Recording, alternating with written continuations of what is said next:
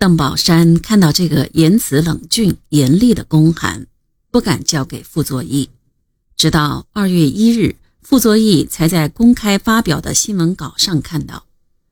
但其基本精神，邓宝山已带给了傅作义。傅作义陷入了一生中最难的抉择之中。傅作义难下这个决心，这需要巨大的勇气。他在提出霸占求和时，曾说自己要三死：被蒋介石抓起来处死，被自己的部属打死，被共产党当作战犯处死。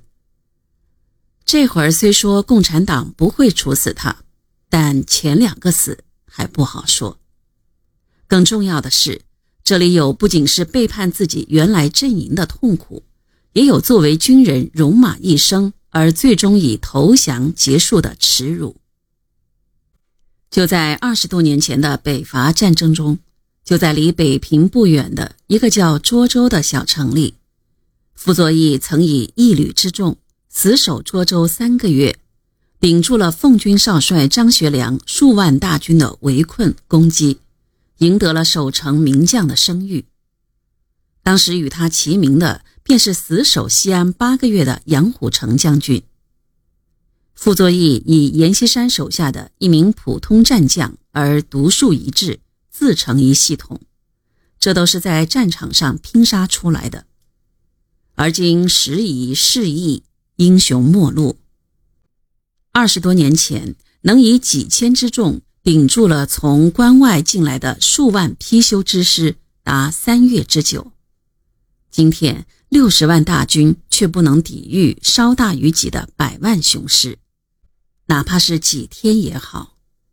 守城名将的一世英名毁于一旦，真是时来天地皆同力，运去英雄不自由。他怎么能咽下这口气？更令他不能咽下这口气的，他竟然败在了比他小十多岁的后辈手里。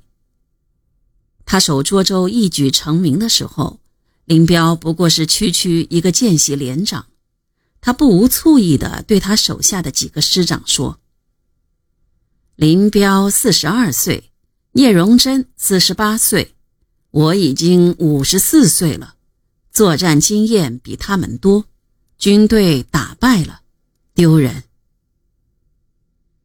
寥寥数语道出了傅作义的痛苦和无奈。强烈的自尊使他变得脆弱而敏感，败军之将何敢言勇？此后，傅作义便缄默不言。新中国成立后，更是不著一字。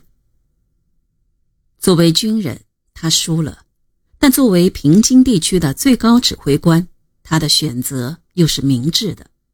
正像毛泽东后来风趣地对傅作义说的。蒋介石一辈子耍码头，最后还是你把他给甩掉了。